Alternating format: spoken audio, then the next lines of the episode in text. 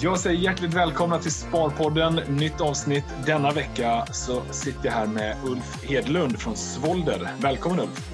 Tack så mycket! Eh, kul att ha dig här på återbesök får man ju säga. Det var nästan ett och ett halvt år sedan jag hade med dig i Sparpodden sist.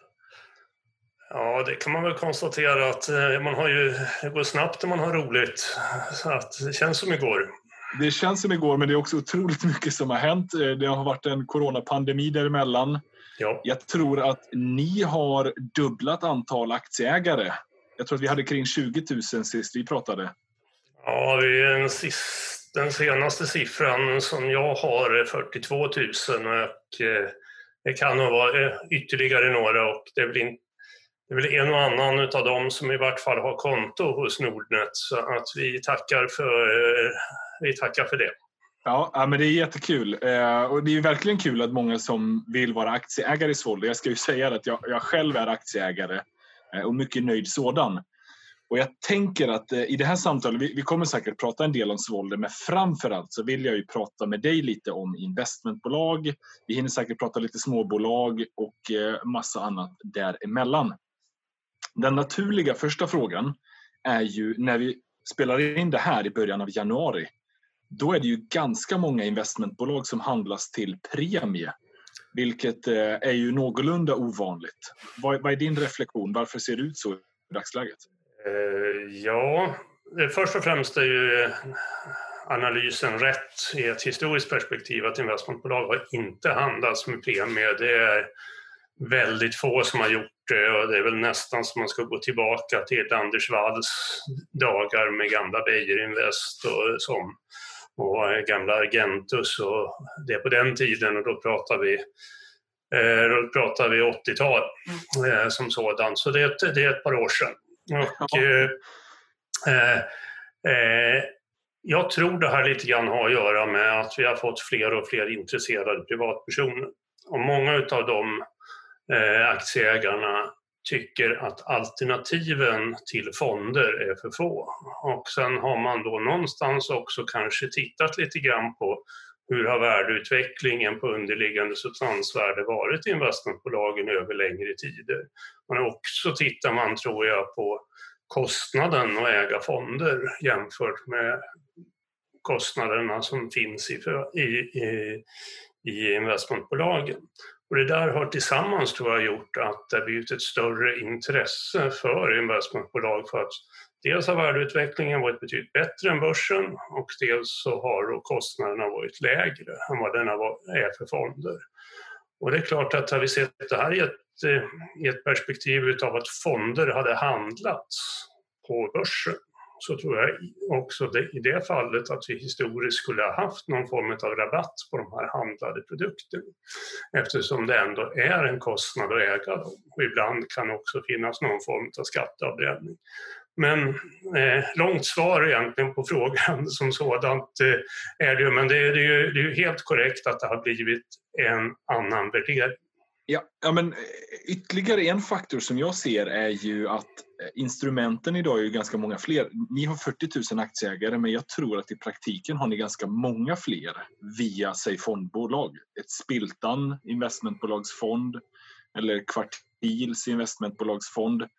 Och det här har ju gjort, för det är ju ganska populära fonder att spara in i, som i sin tur då köper investmentbolag vilket också torde ju kunna driva upp kursen för det är bara en köpare utan större anledning mer än att de ska äga investmentbolag.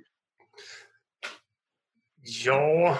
Det, det jag hintar lite om är ju eh, så här som investerare, jag som gillar investmentbolag gillar ju också att köpa dem till rabatt och ogillar ju generellt sett att köpa dem till premie. Och min fundering är ju lite kring har värderingarna sprungit iväg lite eh, i, i relation till verkligheten? Eh, det beror lite grann på om man visste hur framtiden ser ut. Om vi ser det så att vi backar och tittar de senaste 15 åren och ser hur investmentbolagen har utvecklats, då är det faktiskt inte konstigt att gruppen investmentbolag eller förvaltningsbolag handlas med premie för alla har ju överträffat marknaden och då ska man betala mer för det. Däremot att säga då att vi ska göra det under de kommande 15 åren, det är ju då en väldig utmaning som sådant. Och, och då blir det ju då att då får ju aktieägarna någonstans göra en bedömning då om man tror att de förvaltningsorganisationer som finns på de olika bolagen, om de har förmågan framöver att skapa värden på det, på det sättet. Eh, men det är klart att ju mer transparent din balansräkning är på ett investmentbolag, ju lättare kan det ju vara att försöka återskapa den som sådant på ett eller annat sätt. Och då är det inte kanske så där jättenaturligt att det handlas med, som det har väl varit i några fall, och i Wolders fall, men kanske att vi har pratat om 25, 30, 40, 50 jag tror när Creades när var som högst kanske 100 procents premie. Och, och, då finns det ju förväntansbilder för framtiden som kommer vara väldigt svåra att uppfylla. Ja, jag delar den bilden helt och hållet och egentligen är det ju så som jag resonerar. Det, det blir lite svårnavigerat, eh, lite mer svårnavigerad miljö för oss aktieägare att man behöver fundera kanske en och två gånger och se till så att förväntansbilden är rimlig. Eh, och framförallt kanske då undvika att betala allt för hög premie. Eh, men att bara avsky för att det är premie, det tror jag inte heller är en sund strategi för att som sagt, det har ju varit en överavkastning och det finns kanske anledning att tro att det finns möjligheter till att överavkasta mot ett brett eh, Stockholmsbörsen-index även framöver med hjälp av olika mekanismer. Men, eh, men när premien är så mycket som 50 till 100 procent, då håller jag med. Då, då, finns det verkligen anledning kanske att vara lite försiktig.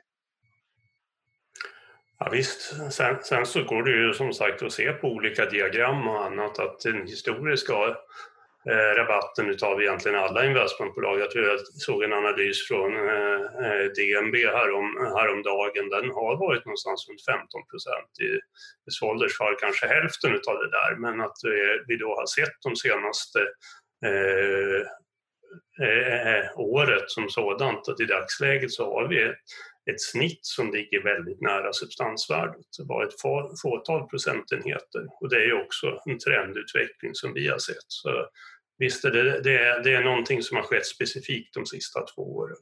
Ja.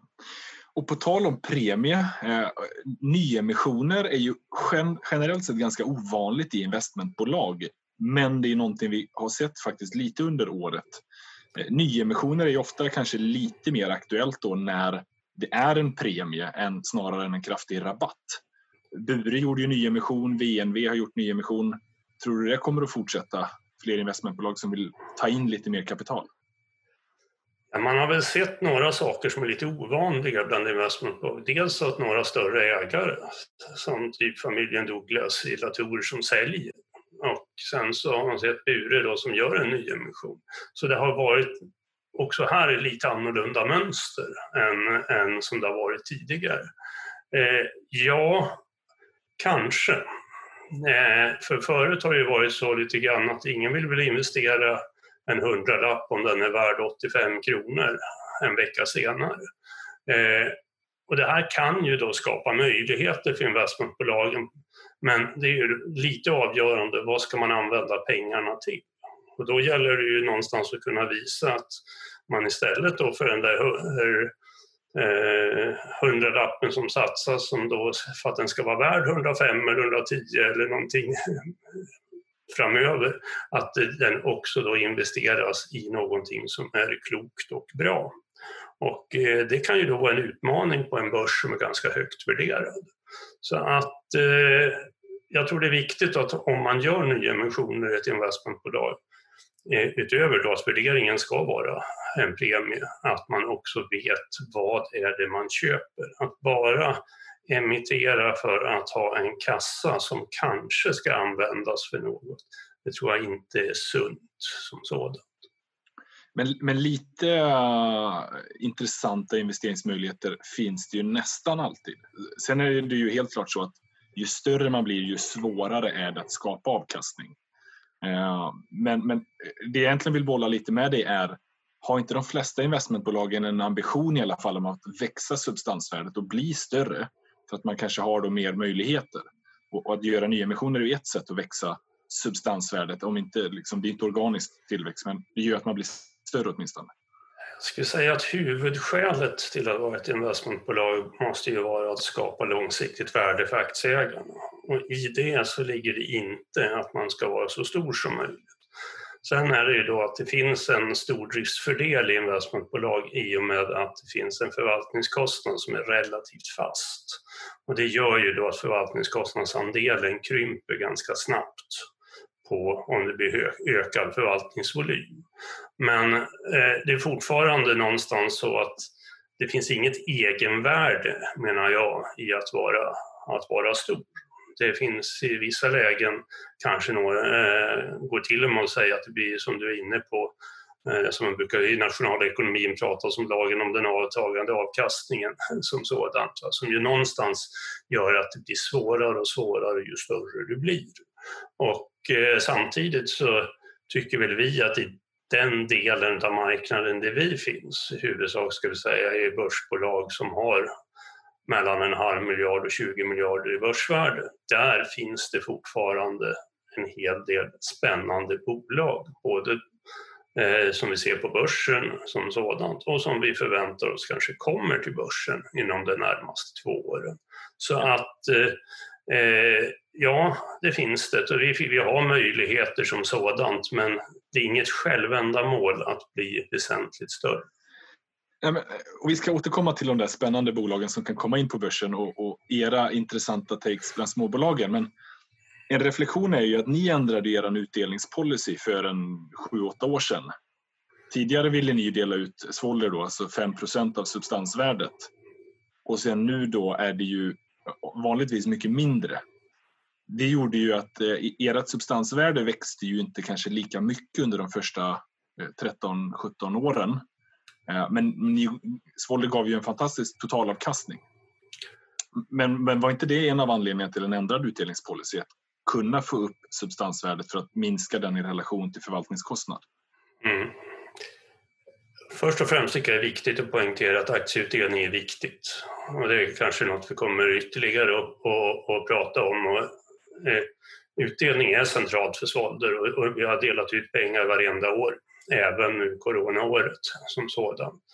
Eh, däremot så sa vi då för eh, 2013 att det fanns en diskrepans mellan inriktningen som investmentbolag och möjligheterna att behålla en portfölj om marknaden är lite sämre. Och det är klart att pratar vi 5 i, utav substansvärdet när vi har ett ränteläge som säger 7, 8, 9, 10 som, som det var när vi, egentligen när vi startade, då är det ju någonting annat än när vi har ett noll, nollränteläge. Och det här gjorde ju då någonstans att, vi fann, att börsen stiger inte alla år och då kan det uppstå en situation att vi måste sälja av delar utav ett innehav för att skapa aktieutdelning alternativt gå i belåning. Och det är något som tillsammans brukar kunna skapa ganska svag avkastning för illikvid, om det är lite mindre likvida aktier. Och det är ju då det som lite grann kännetecknar det som är någonstans kanske baksidan av att placera i lite mindre bolag. Det är att omsättningsbarheten i aktierna ibland kan vara ganska begränsad. Och därför sa vi då för de här antalet år sedan att i och med att vi fokuserar då på primärt bolag, idag 20 miljarder under, då sa vi väl 15 miljarder under, då måste vi också ha en utdelningspolitik som står i samklang med den här portföljpolitiken. Investmentbolaget har ju fördelen av att inte ha något kapitalutflöde så som vad fonderna kan, kan ha i sämre tider. Samtidigt har vi heller då inte det där inflödet som, som fonderna kan ha.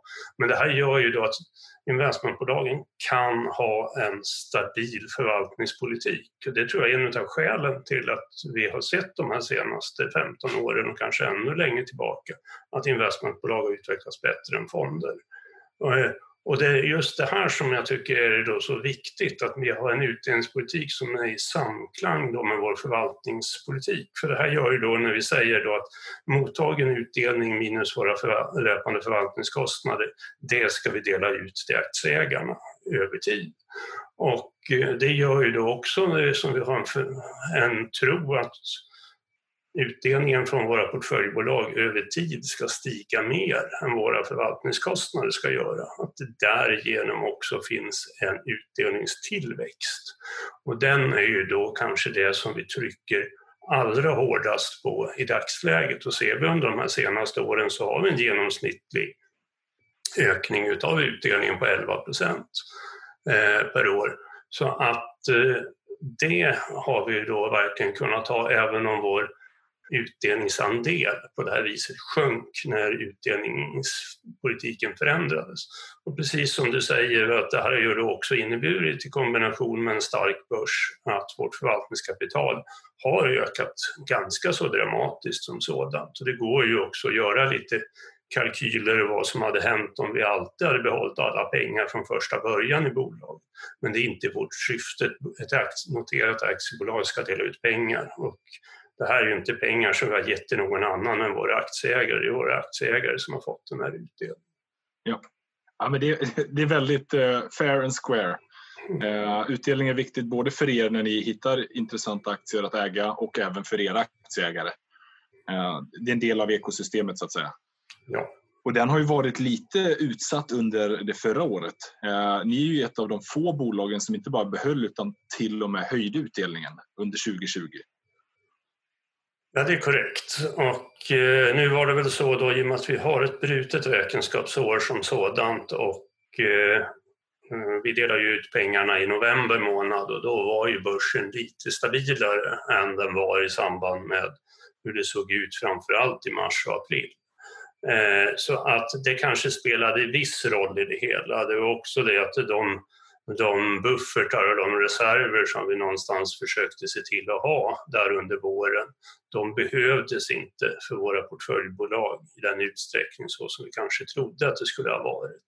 Men eh, och eh, genom att börsen då blev bra, vi eh, också kunde ha en ganska vettig ska säga, likviditetsandel och någonstans att det finns i Svalders DNA så bestämde sig styrelsen för att föreslå att vi ska försöka att dela ut på ett lite avvikande sätt mot vår utdelningspolicy eh, som vi själva då har mottagit mindre utdelningar än vad vi, än vad vi brukar göra och gjorde, väl, gjorde då också bedömningen att det här var ett speciellt år för vårt portföljbolag, att situationen börjar normaliseras under 21 och framförallt utdelningar som betalas 2022. Så att eh, det spelar då eh, någonstans eh, roll i det här sammanhanget. Om vi då har stått på tå 20, nu då för utdelning 2020 så har det ju varit historiskt lite grann att någon gång så har vi, hade vi dämpat det här lite grann. Och kanske vi dämpar någon gång om vi kommer till 2022 eller något sådant. Men det är väsentligt någonstans att försöka hålla en långsiktig utdelningspolitik som innebär utdelningstillväxt. Ja, och, och, Det finns ytterligare aspekter kring det. Det har ju varit en ganska politisk het fråga, utdelning. Eh, huruvida bolagen som tar statliga stöd ska få dela ut. Och Sen har det ju varit restriktioner mot finanssektorn att ens överhuvudtaget få dela ut. Eh, vad är dina ståndpunkter i den frågan? Jag har flera åsikter i, det där sammanhanget. Eh, för det första så har ju 2020 varit ett väldigt speciellt år och någonstans så ska ju alla bolagen på ett eller annat sätt bidra till en bra samhällsutveckling. Och det tycker jag att eh, styrelser överlag har försökt att eh, verkligen visa. Och är det några som har skött eh, den här krisen bra så är det svenska företag. Eh, det, sen, sen är det väl då frågan lite grann om vad är det rimligt för aktieägare att kunna förvänta sig av pengar som man faktiskt stoppar in i bolaget. Och då är det ju rimligt att det finns en, att man får pengar för att man sätter in pengar. Det är, jag vet ännu inga banker som har slutat att, eh, att ta ränta om man lånar i bank i alla fall. Och det här är ett liknande sätt att se på det hela. Placeras pengar i bolag så är den mest naturliga delen att aktieägare också får aktieutdelning.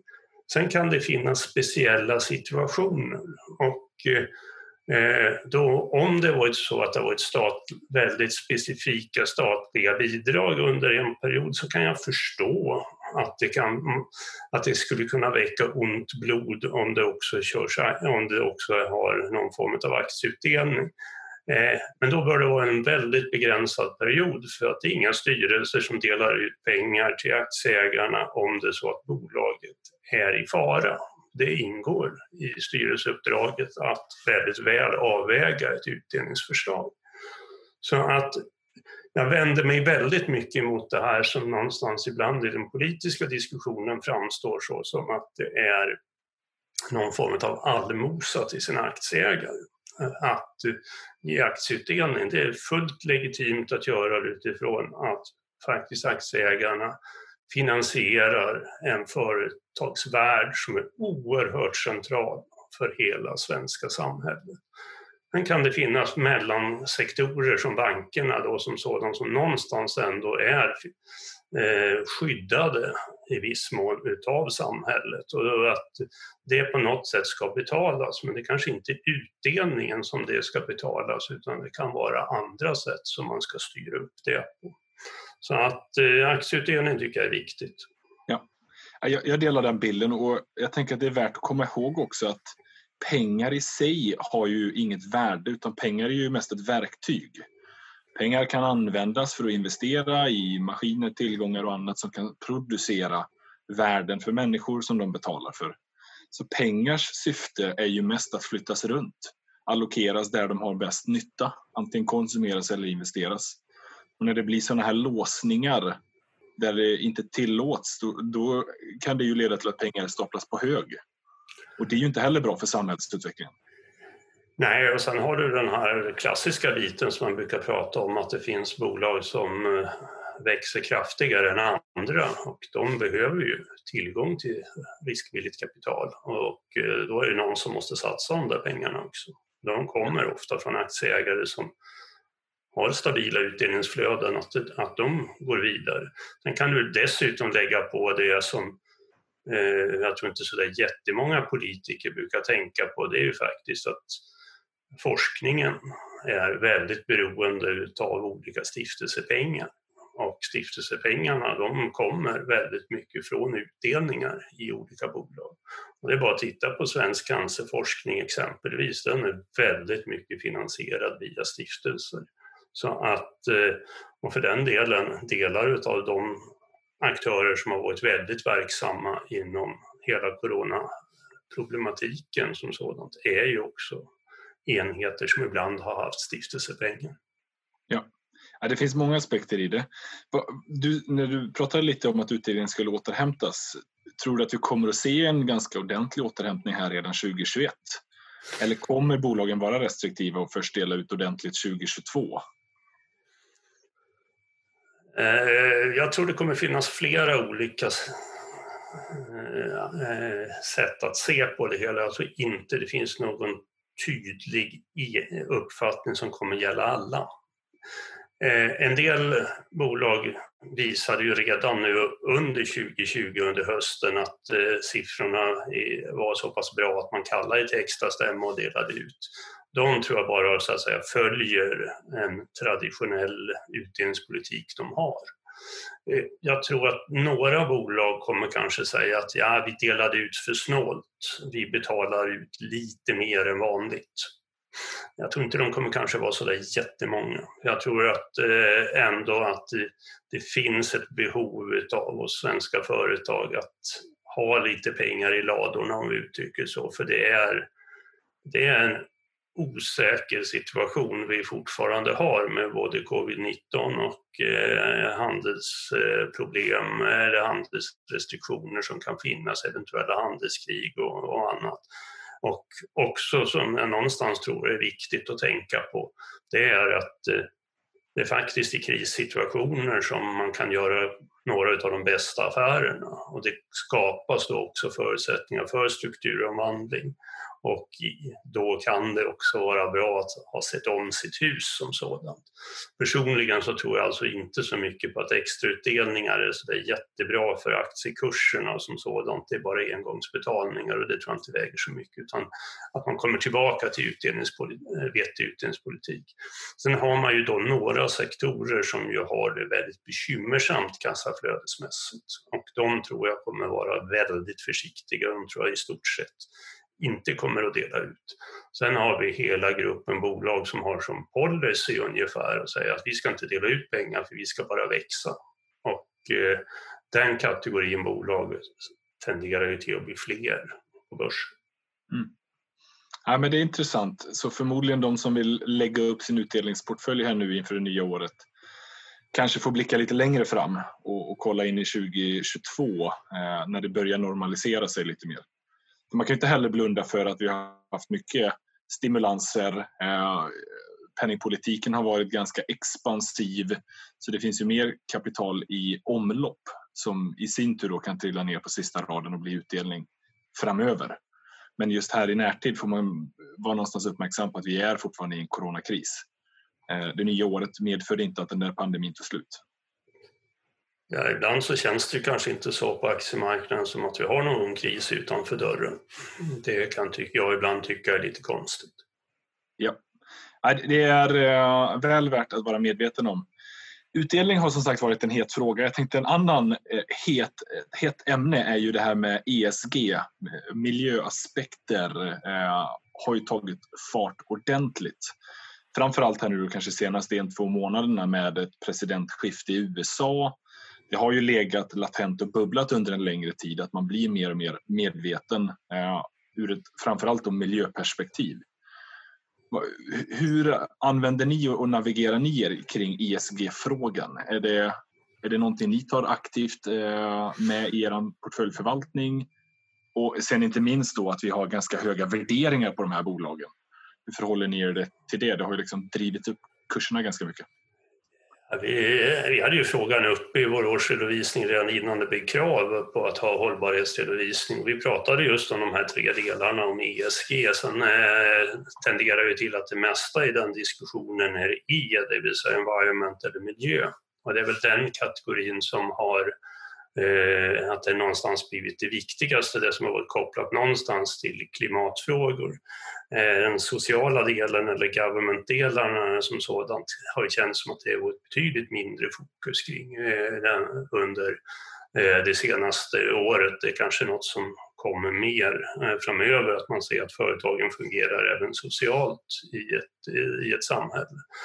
Eh, vi tycker det här är viktiga frågor, ja. Däremot så är vi ganska så kritiska mot att bolagen har en förmåga ibland att övertrumfa varann om hur fantastiskt bra man är fastän man kanske egentligen inte är så fantastisk som sådan.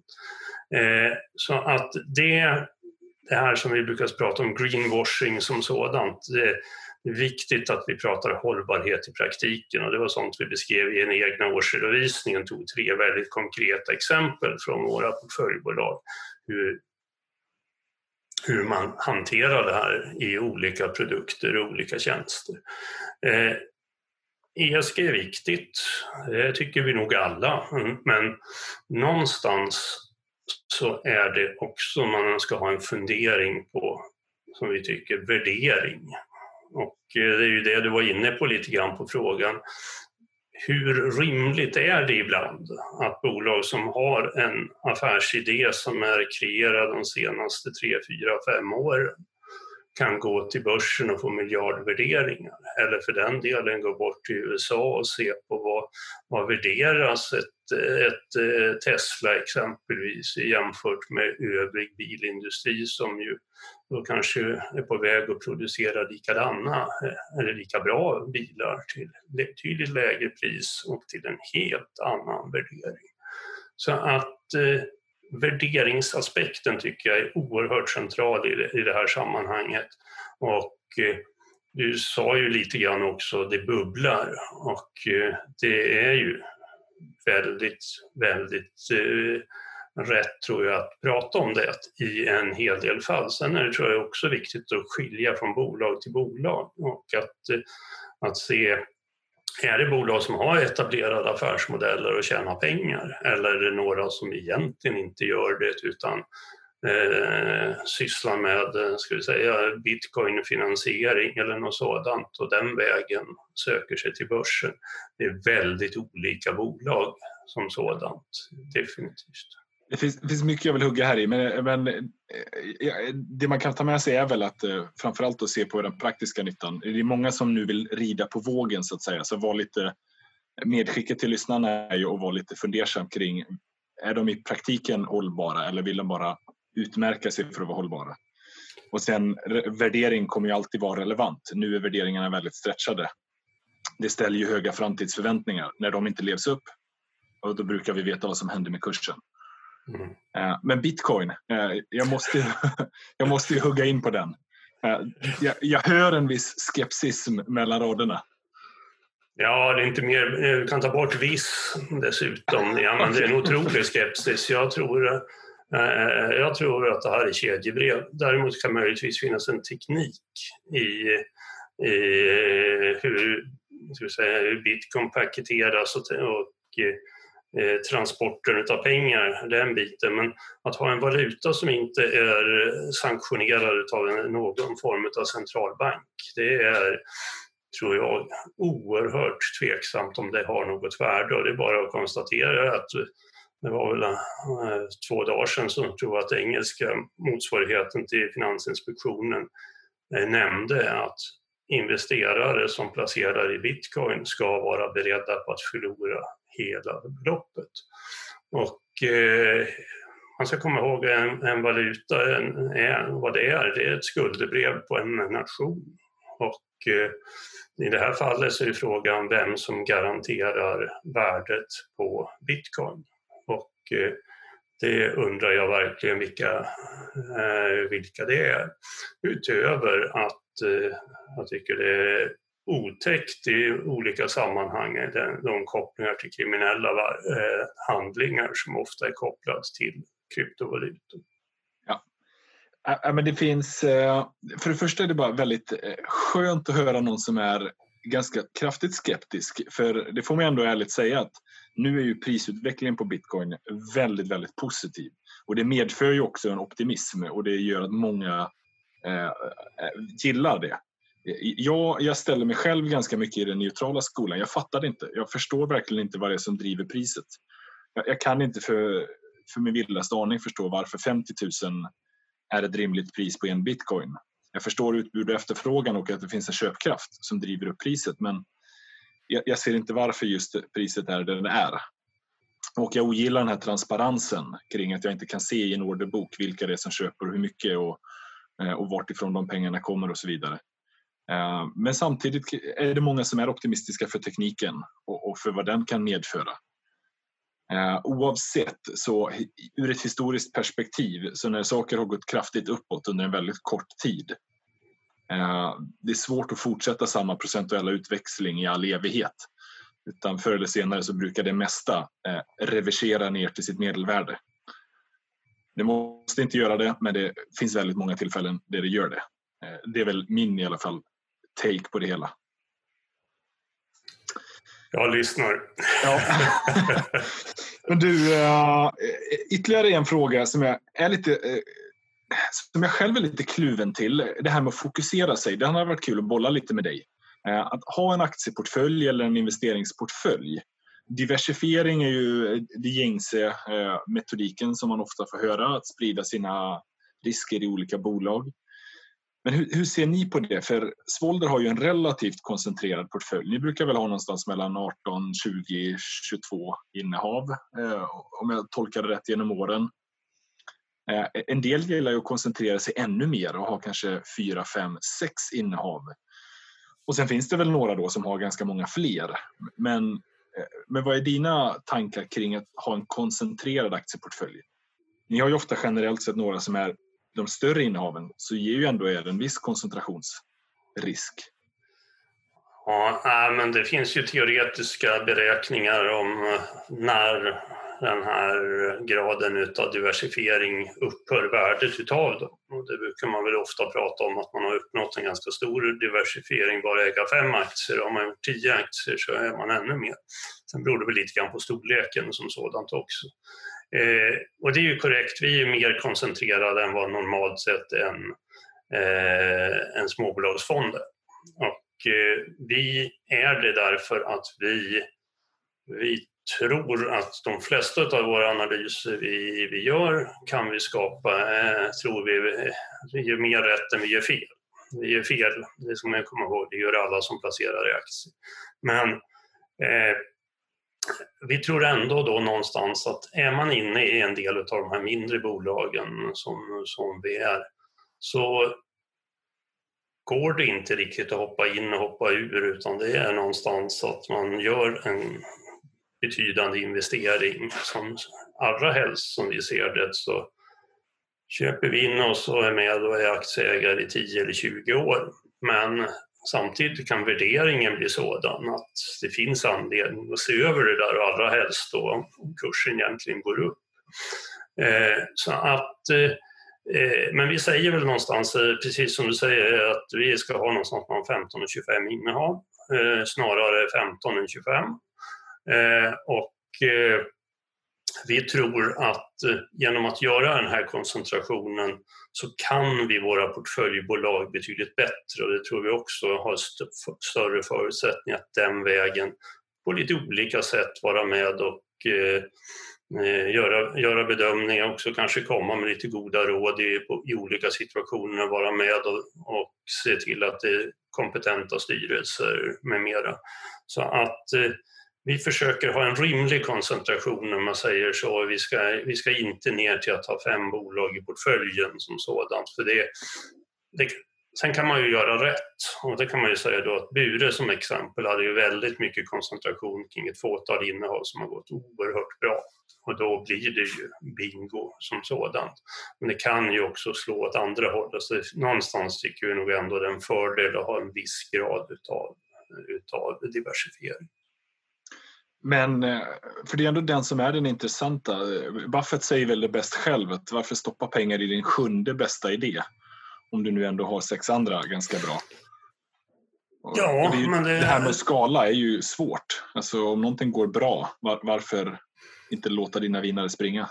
Ja, sen är det då lite grann tiden också. För att även om vi har rätt så kanske det dröjer ett eller två eller tre år innan utvecklingen kommer två exempel i portföljen. Nordic Waterproofing har inte alls kanske rosat marknaden tidigare, gått väldigt bra 2020. Eh, för Mattsson Mora är ett liknande fall som sådant. Eh, och eh, någonstans så är det ju då att har man alla äggen i en och två korgar i synnerhet som, som sådant och om det är att vi äger aktier i bolag som är lite illikvida som sådan. Ja, det är klart att det får, om vi i ett sådant läge börjar att sälja, om vi bara äger ska vi säga, fem aktier, det är ett enormt signalvärde som sådant till marknaden och då kanske vi springer före en marknad och då börjar andra konstatera att nu säljer de och då kommer det finnas ett utbudstryck och så vidare. Jag tror någonstans ändå det, det är klokt att uh, ha flera aktier, att uh, titta på att man har överhuvudtaget. Det gäller nog som privatperson också. Ja. Att man åtminstone har fem aktier i sin portfölj. Ja, men det håller jag verkligen med om. Det, det, är väldigt vanskligt att ha en, två eller tre bara eh, och ha dem väldigt, väldigt stora. Men, men det är också som du säger, ett Bure eh, gick det väldigt bra för ett Melker Schörling när de var noterade. De hade också bara fyra, fem, sex innehav där Hexagon var den absolut största. Eh, och Hexagons framgångssaga blev ju Melkers framgångssaga eh, på börsen åtminstone, eh, det investmentbolaget. Så att, mm. Det finns inget rätt eller fel, är väl egentligen det rätta svaret. Att, dels behöver man ju själv reflektera över hur väl man sover om natten. Har man alldeles för hög koncentration och det svänger ju naturligt ofta då ganska, mer, ganska mycket mer gör det att man agerar irrationellt efter hur marknaden rör sig, att då behöver man kanske av sin egna karaktär diversifiera lite mer. Sen kan man väl lägga till där också då någonstans att man kanske inte vill ha alla investeringar i en specifik sektor. Man kanske också så att man vill ha ett, ett lite olika karaktär utav bolag. Man vill ha ett, något bolag som eh, har eh, väldigt bra kassaflöde och utdelning till dig som är aktieägare och andra som då inte har det. Så man kanske ska vara beredd på att det kommer en ny emission som sådan. Så det är lite grann kombinationen också som kan vara viktig. Ja. ja. men på tal om sektorer, eh, det är lite kul att bolla med dig hur ni Svolder. Min bild är ju att Svolder gillar eh, industribolag, gärna småländska sådana och att de har goda kassaflöden och ganska fina marginaler. Ja. Det är väl en ganska god bild av vilka Svolder letar efter? Ja, det, det, det ligger mycket Jag tycker överhuvudtaget ska man säga svensk industri tycker jag ju då genom åren verkligen har visat att det är någonting att att vara stolt över. Och eh, det är väldigt mycket där vi också fortsatt. Utöver att ha byggt upp hela svenska samhället så finns det ju väldigt, väldiga möjligheter framåt. Sen, sen, och jag tycker vi i ett internationellt perspektiv är starkare på ska vi säga, produktsidan än vi är på tjänstesidan. Så, eh, sen har vi haft lite hjälp historiskt i Sverige genom att vi har haft en svag valuta den har gynnat oss mer då i exportsammanhang i olika, i, ibland också. Så att, men visst, vi, den beskrivningen du har stämmer ganska väl. Ja, men, men det jag tänkte komma in på då, nu, nu pratar du om produktsidan, men, men vi har ju också en utbredd tjänstesida och jag kanske tänker mer då på SaaS-bolag eller gaming och betting och liknande, väldigt heta sektorer just nu. Nu, nu har ju ni förvisso Lime då, men det är ju ett eh, med Lime är ju det en relativt ny sektor för er ur ett historiskt perspektiv. Ni har inte haft särskilt mycket tjänstebolag och digitala affärsmodeller om jag inte misstolkar mig helt fel.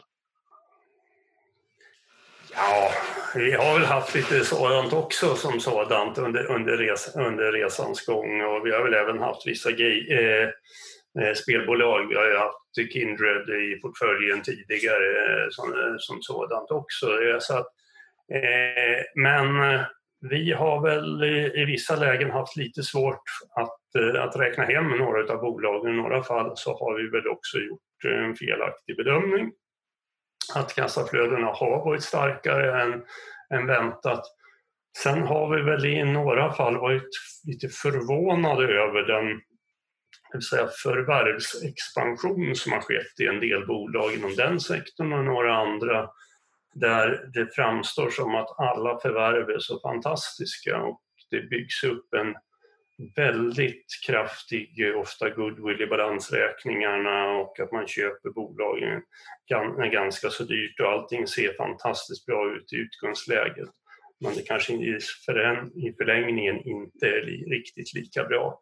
Så att, eh, men... Eh, och inget det, namn, namn nämnt, men ett Embracer kanske? Du pratar ja, det finns väl ett och annat annat som sagt. Och, men det är klart att eh, sett över 2020 så borde vi ha varit lite mer alerta kanske kring några av de här sektorerna. För det är klart att det, i ett läge där alla människor i betydligt större utsträckning är hemma och har en annan typ av nöjen så har eh, man på olika sätt använt datorerna. Och det är klart att där borde vi väl ha varit lite mer alerta. Ja. Äh, men eh, om vi bara börjar då med, med gamingsektorn, Embracer eller Stillfront och liknande. Det här är ju många förvärvsintensiva bolag eh, och de har ju haft bra framgång än så länge. Men eh, det är ju en förvärvad tillväxt, inte en organisk tillväxt i många lägen. Är det den du är lite bekymrad över, den långsiktiga effekten av det? Ja, jag överhuvudtaget så tror jag inte alltid är så enkelt att förvärva bolag som, som eh, man ibland tror på börsen. Utan det är en sak att köpa, en annan att integrera. Och eh, eh, det ser vi och tycker jag, i, i väldigt många bolag att det finns en kultur i ett företag och sen så, som sådant om man förvärvar något och ju mer tjänster det är ju svårare är det, ju lättare med maskiner att förvärva och fastigheter och så vidare som ändå är mer fysiska. Människor är svårare att på det viset förvärva och få dem att gå i samma, eh, samma ledband som man har kanske i baskulturen. Så att eh, Ja, det är väl en bit i det hela, att det, det, ser så bra ut med alla förvärv, men i förlängningen så är frågan om det är riktigt lika bra. Alla investerare behöver ställa sig funderingen om både potentialen men också risken. Eh, och man behöver inte ha rätt alla gånger utan eh, e-, eller man behöver inte betta på alla aktier utan man behöver betta på dem man själv har en övertygelse om att risken är rimlig i förhållande till avkastningen jag får. Men eh, ett sidospår, men en annan sektor då, bettingsektorn eller iGaming. Ni har ju ägt både Kambi och Evolution Gaming genom åren och Kindred då. Eh, ni har inte haft en jättehög exponering mot den sektorn. Nu har det varit en väldigt gynnsam sektor. Eh, ni har haft en god avkastning ändå, men hur utvärderar ni er? Eh, hur, hur långt efter man har sålt någonting är det värt att plocka in igen? Och, och liksom, hur går ni i sådana tankar? Ja, det är en bred sektor, ganska många bolag och några av dem är ju då större än eh, det placeringsuniversum vi har.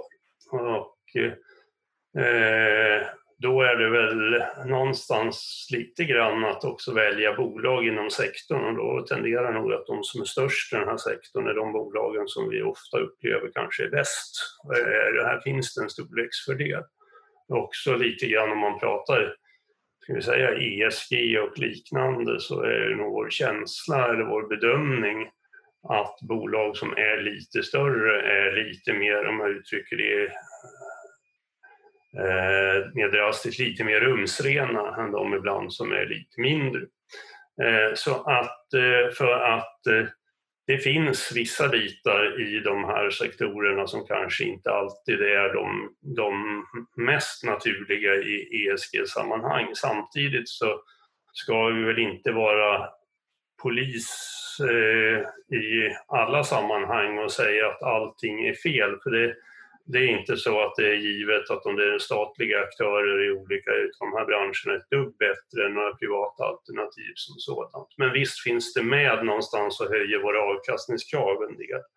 Men som jag var inne på tidigare här så att det är klart att under 20, eh, 2020 efter de kraftiga rasen i april, att det är klart att vi skulle ha varit med om några av de här bolagen så som vi borde har varit. Vi har tittat på några utav dem men vi, vi har suttit ganska stabilt med vår portfölj och inte gjort så stora förändringar. Och är det, hur menar du med att ni borde ha varit med? Det finns ju många aktier man i efterhand kan peka ut och säga de borde man ju haft. Eh, ja. Det är alltid väldigt lätt i efterhand att se hur ut, utfallet blev.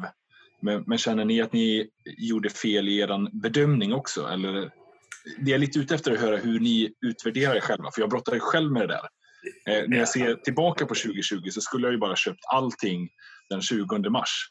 Och ja, oändligt med belåning. Men det, men det jag kan, jag kan väl säga lite grann så som vi resonerade där i mars eh, och början av april.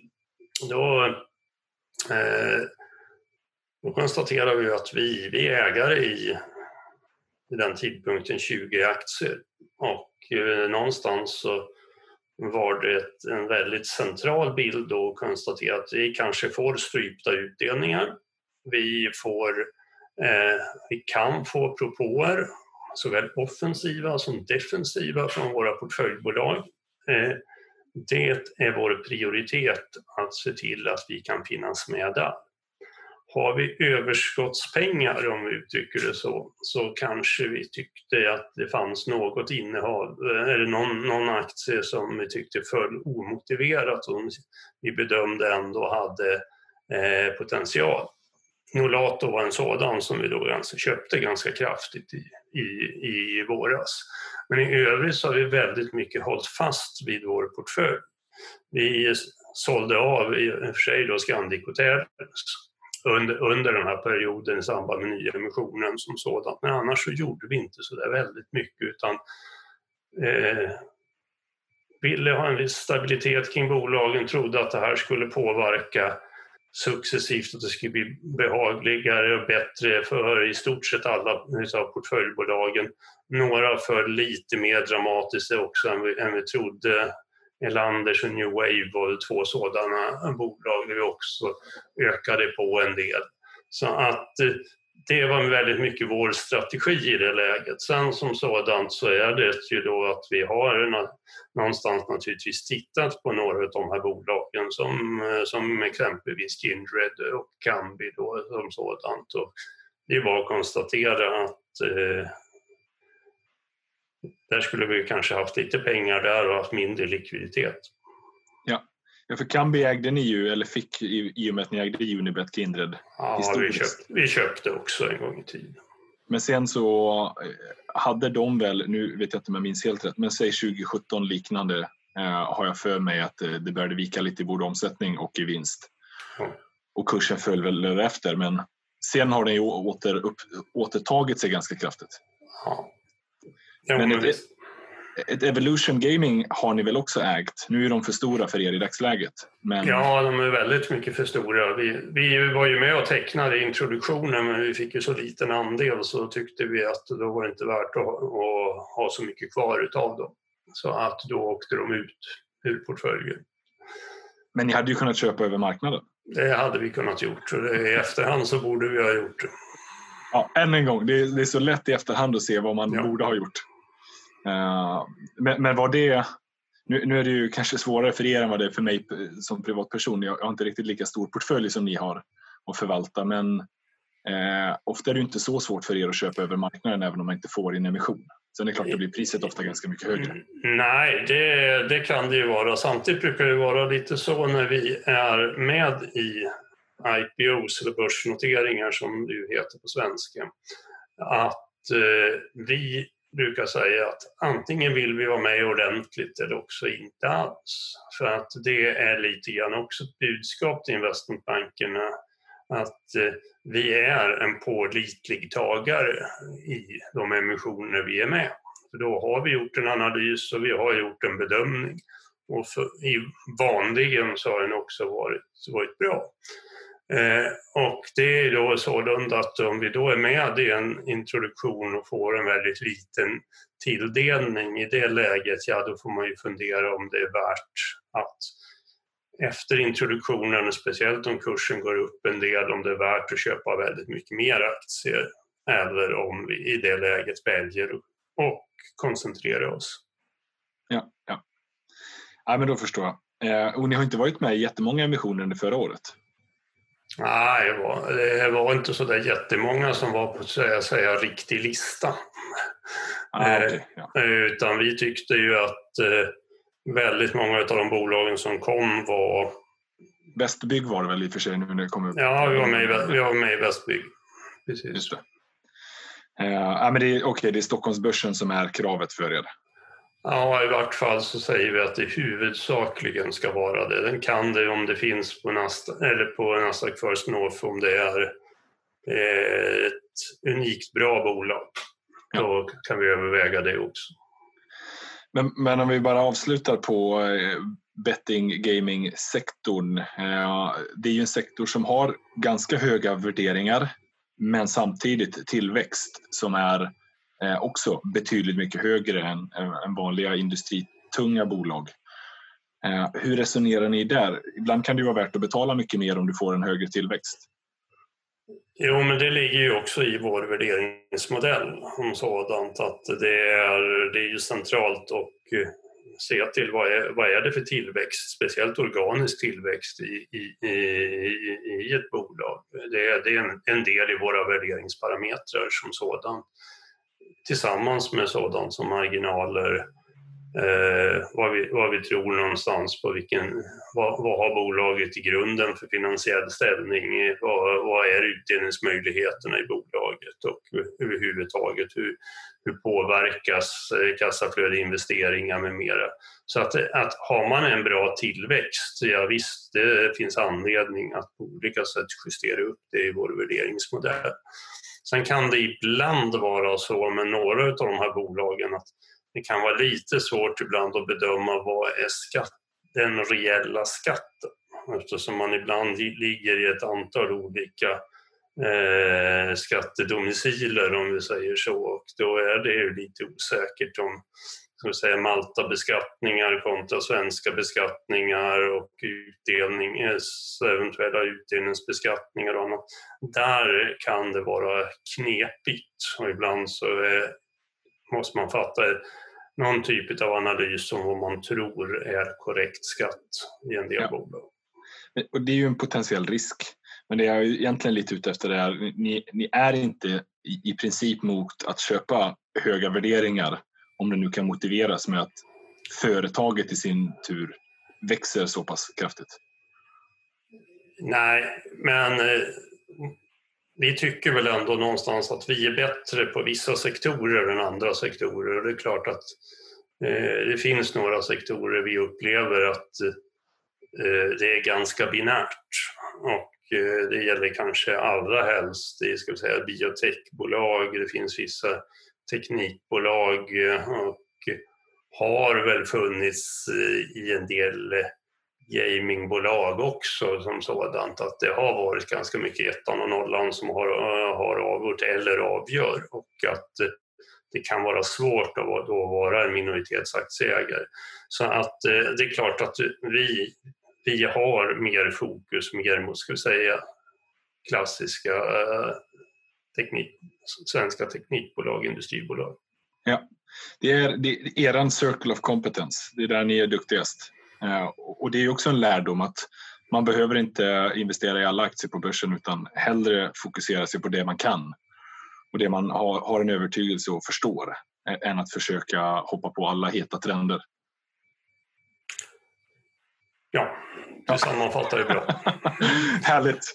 Du Ulf, eh, en timme springer iväg eh, rätt fort. Har varit kul att ha med dig i Sparpodden än en gång. Tack själv och som sagt det är eh, glädjande att det går bra för aktier, glädjande att det går bra för mindre bolagsaktier som sådant och det är trevligt också att investmentbolagen som grupp uppskattas och det får ni ta åt er på Sparpodden bland annat. Härligt, tack så mycket. Och eh, nu ser vi fram emot börsåret eh, 2021. Se vad det har att bjuda på för både överraskningar och annat smått och gott. Ulf, eh, än en gång stort tack för att du gästade här i Sparpodden och tack till er som har lyssnat. Ni vet att vi hörs igen nästa vecka.